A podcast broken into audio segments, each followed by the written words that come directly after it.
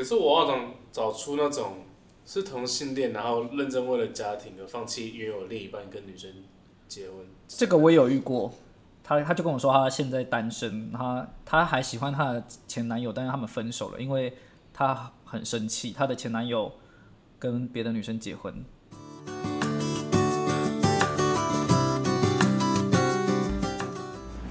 Hello，大家好，欢迎收听一七九八，我是 Misky。这集呢是我们以往没有过的尝试，也就是我们只开放给有付费的会员来聆听。那怕大家觉得我们很贪财啦，所以这边要先平息众怒一下。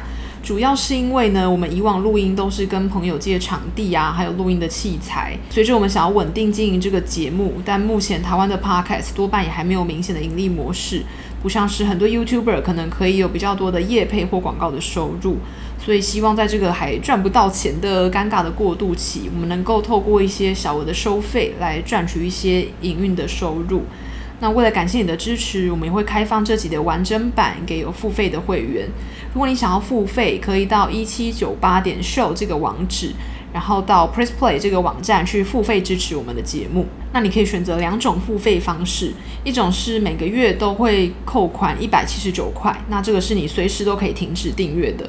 另外一种呢，就是一次性的付费，一次呢会收你九十九块。所以如果你有兴趣的话，可以到那个地方去付费。网址呢，我们会放在这集节目的介绍里面。如果有问题，你也可以到一七九八 LGBT 这一个 IG 账号来告诉我们，或者如果你有任何建议的话，都可以来跟我们说。